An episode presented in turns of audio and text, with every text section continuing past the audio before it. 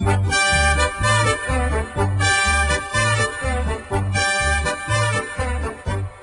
everyone. Welcome to Deluded, the Melbourne Demons fan podcast. This week, Nita Rao, like Jay Kennedy Harris, has been demoted to the reserves after three listless performances.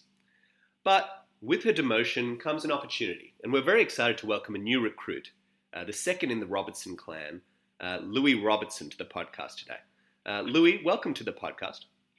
Oh, thank you, Kieran. I'm very excited to be here. It's an honour, we know, uh, but uh, we're very excited to have your non jaded, cynical take on the game to counterbalance my present feelings after that loss to Hawthorn. Uh, what, were your, what was your take on the game being there? Um, oh, well, I think what happened on the weekend was something that us Melbourne fans have become very accustomed to over the years. And um, and whilst the first half, I suppose, was, was quite appalling, um, there were a lot of great signs, uh, particularly in that third quarter, and enough. The man that doesn't need a lot to go off as far as optimism is concerned. Indeed, um, I was quite happy with, with how they did did play in that third quarter, and I think they'll keep developing from there. Oh, I mean, I guess they should keep developing, but why on earth is it that coming out this week, knowing that this is a chance to to get a crucial win against a team that is on the ropes, we start so appallingly? I mean, the lack of intensity was was palpable.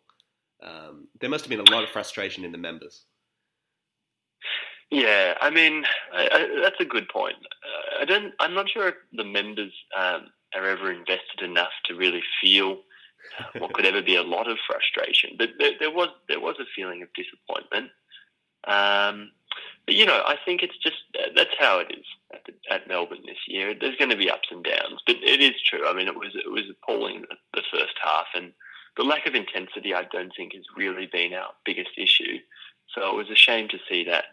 Um, yeah, in quite underwhelming proportions on on the weekend. I think you're right. I think previous losses have involved um, good effort, but perhaps a lack of composure or skill at crucial moments. Um, for me, this loss was was really the worst of the season because of that uh, lack of intensity. I mean, Hawthorn just just wanted to win more. Mm. Yeah, no, I think that I, I, would tend to agree with that. Um, I mean, I think on the other hand, the third quarter um, was fantastic, and there were just some really great signs. And um, we know that Melbourne doesn't win competitive close finishes. It's just not something we know how to do yet.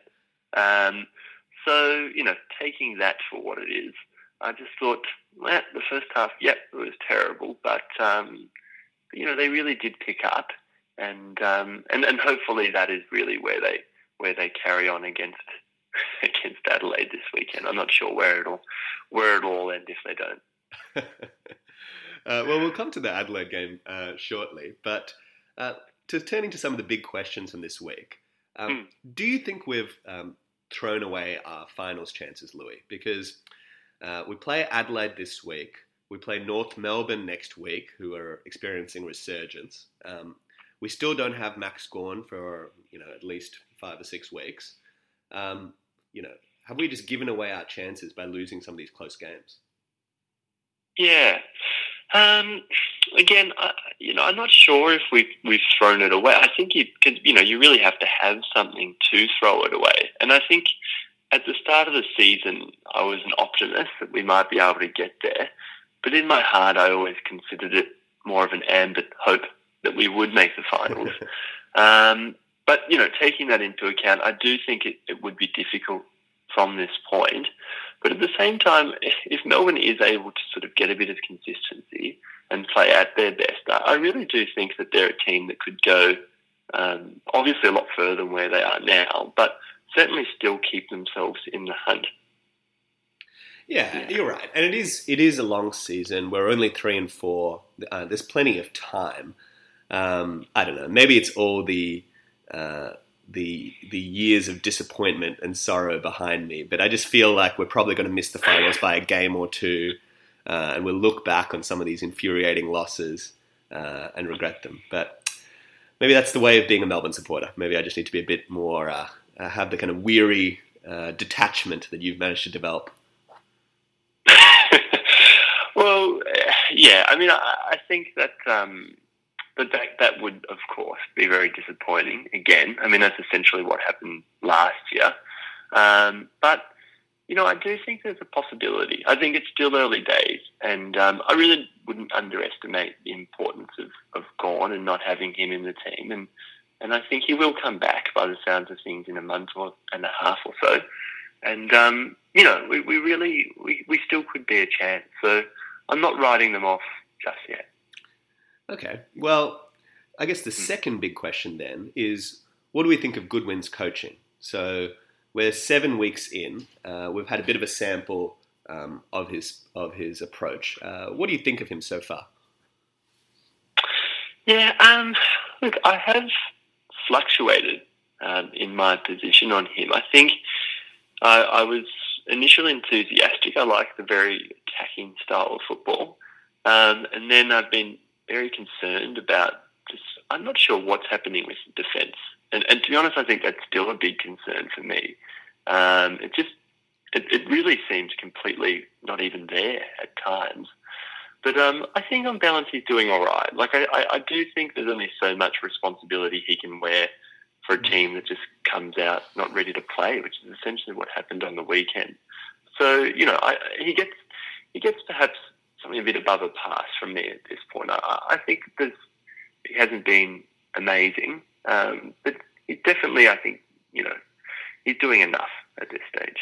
Yeah, I mean, my feeling is mm. that he's been quite tactically adept in game, um, much more mm. than, than, I remember from Roosie. Um, I feel like uh, his move to shift uh, Jayden Hunt up forward um, to play Pedersen as a more uh, permanent ruck in the second half of the game um, was really important. Um, and uh, in, in, previous weeks, he's done stuff like that. Uh, so I think he's a very creative in game coach. Um, but his selection has infuriated me at times. I mean, Jay Kennedy Harris, for the third consecutive week, has just done nothing. I'm, sick of hearing yeah, I mean, acts and one percenters. There. I, I, I, always thought Jay Kennedy Harris um, wasn't really up to it. And by always, I mean since about 2015, that long ago. But um, not since his birth. and perhaps it's just because I am a real Kent enthusiast as well. I just love his attack on the ball. I like his his pace. Um, I think he's a long kicker, you know, albeit not the most accurate, but um, I just think he adds a hell of a lot. And um, and I think Jay Kennedy Harris is is peripheral at the best of times. Um, and, and really non-existent at the worst, which seems to be what he's mostly been playing at for the last few weeks. So I mean, I'd be pretty happy to see Kent hold that spot against him for the rest of the season now. Absolutely, absolutely. And mm. continuing to play Bugg when I don't really think he's got a particularly clearly defined role. Um, I mean, I wasn't at the game, obviously, this weekend, so perhaps he's playing as a defensive forward and there is a slot for him, but I mean, he's not a great user of the ball. He's not really tagging a key opposition player. Um, I'm not really sure what the point of him in the team is. Yeah, I mean, I think he can do that tagging role, um, but I, I, certainly do agree he's not a great user of the ball. I'd, I'd, add to that list as well that he tends to be quite slow and and make um, some sort of questionable decisions as well. Um, but there's something about it that I think he's just, I suppose he's in that raft of players, isn't it? Where you've got sort of Stretch, Neal-Bullen and um, Harmes as well that are all kind of on the cusp. Um, I, I, find it hard from week to week, I think, vary, you know, any one of them puts their claims forward.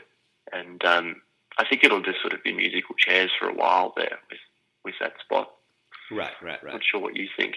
Yeah, I think so. I mean, we we've got depth. We've got plenty of players kicking around in the VFL, but not many that are really standing out and uh, staking a, a, claim for a position particularly firmly. Um, so maybe I'm being a bit harsh on Goodwin. I mean, I, think, I guess we're always looking for a scapegoat when things consistently uh, are a bit off. Um, maybe it's just the list he's got. I don't know. Yeah, no, I think um, I, I, don't think you're being too harsh. I think it's true. He has made some great um, tactical decisions and things. And I agree with that one that mentioned about Hunt on the weekend. I was very inspired. But um, yeah, I, I, I, do think he could do more. Um, but you know, he's not alone in that group. That's for sure. Yeah. So, so the final big question, and, and you flagged this before, um, what's what's wrong with our defense? It just seems like um, in so many games this year we've been on top, and then the ball just trickles down to the other side, and without you know the slightest amount of fuss, the opposition scores a goal. Um, what's going on down there?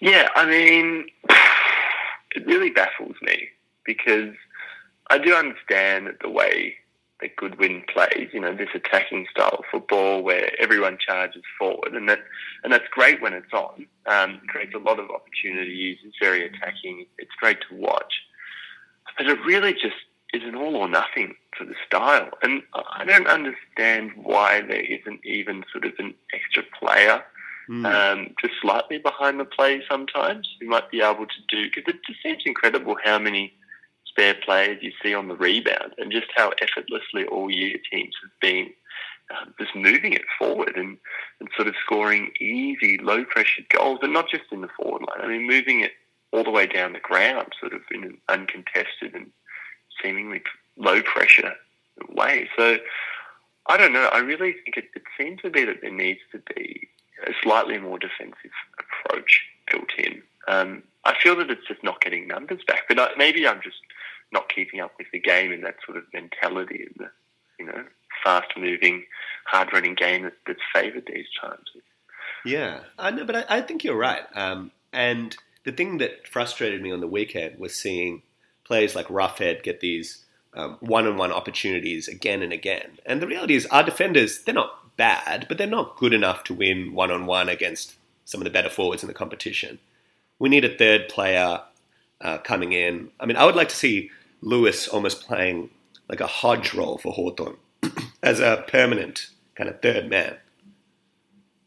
Yeah, look, I, I, actually I like that idea a lot, and I think it's a good point because I mean I think our our defence we've got a lot of good good players down there individually. I don't think that is the issue, um, and I do think perhaps um, that we could do perhaps with maybe one more. I mean, couldn't everyone one more gun defender, but we certainly could um, to pick to take the tall tall forward each week. But I thought Frost game was fantastic in that respect on the weekend. Oh, what about but certainly Frost? someone like yeah, unbelievable.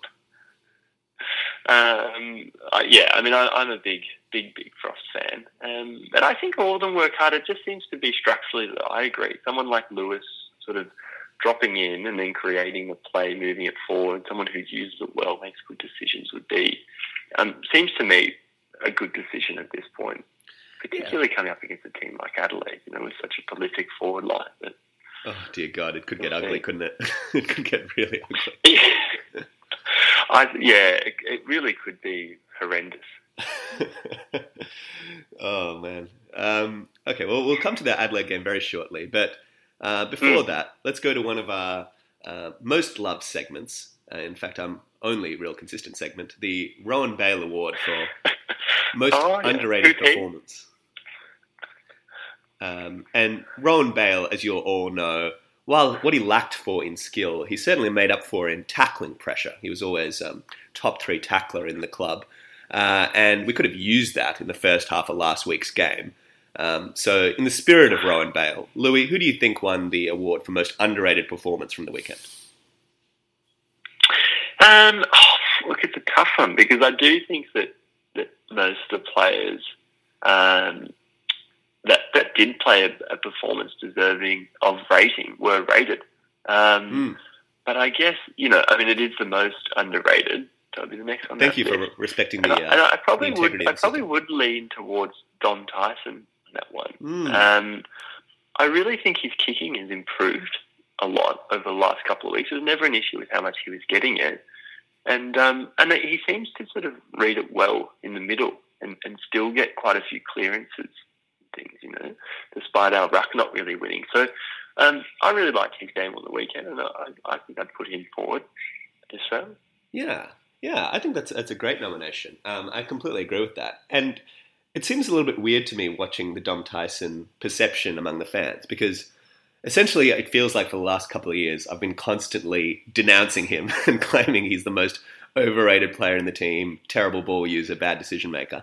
Um, but I'm I've just suddenly started to warm to him. Maybe I'm just a contrarian, but uh, um, I, I, really feel like on the weekend he had a bit more composure than the rest of the mob. Um, uh, you know, it is it is a very solid performance, and it, but weirdly, looking at the forums, people are, are still tearing into him for being one of our worst players. So there you go. Um, you can't. Really... yeah, um, I mean, I can see why.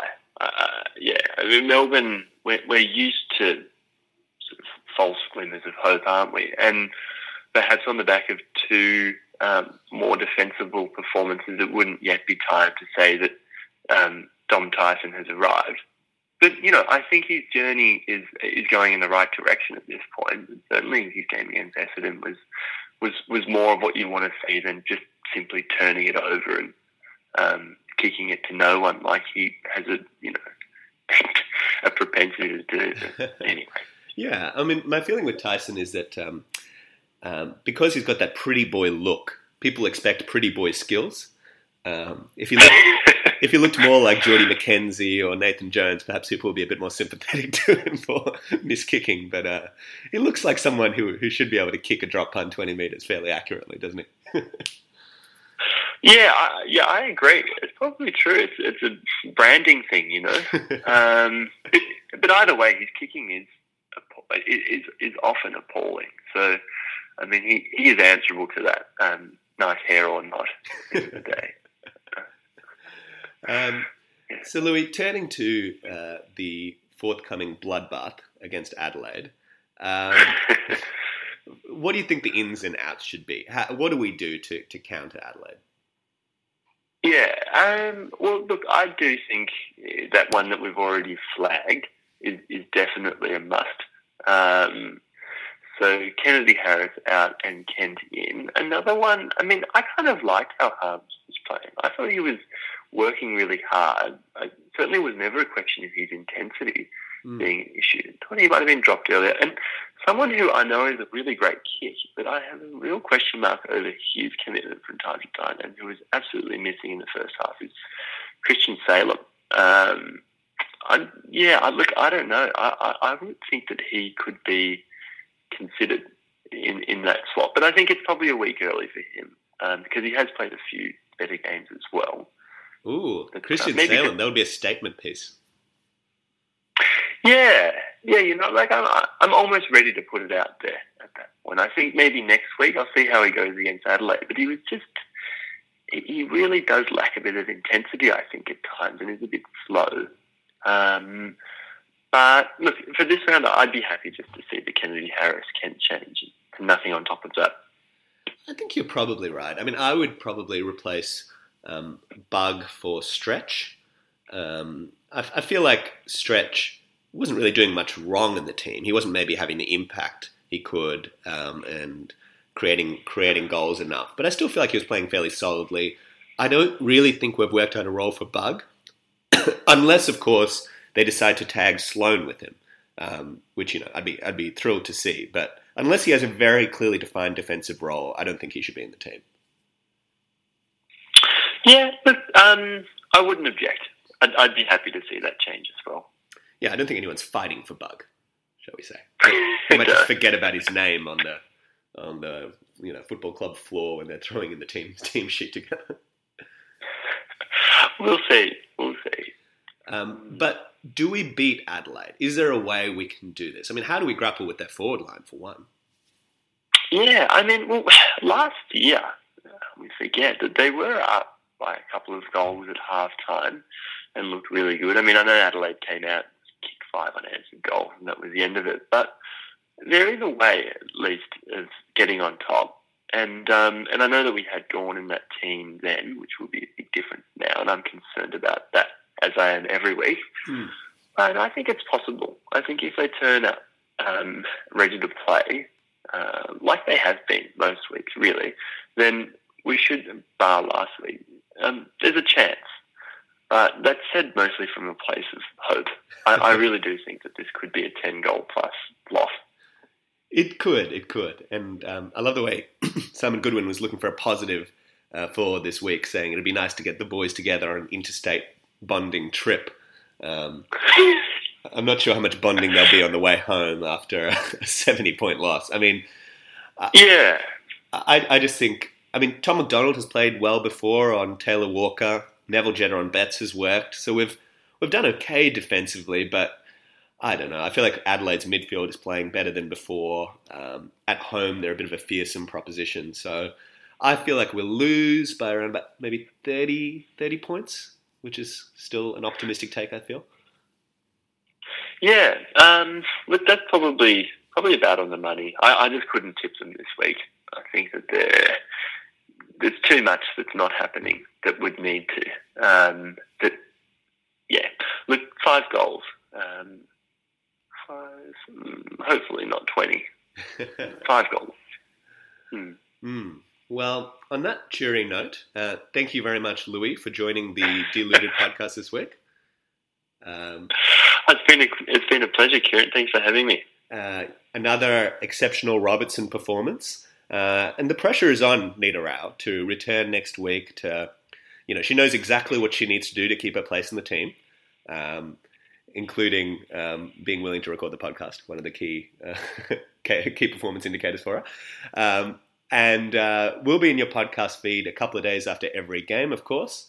Um, please continue to email us with comments at deluded1964 at gmail.com. Uh, we've had some great emails so far um, with uh, suggestions, uh, with questions, with laments from long suffering Demons fans. Um, we love them. Please keep them coming. Um, and tweet us at deluded podcast. Uh, so thanks very much, uh, and looking forward to dissecting the improbable Melbourne win over Adelaide. Uh, see you later. Go D's. Go D's. Thanks, Jeff.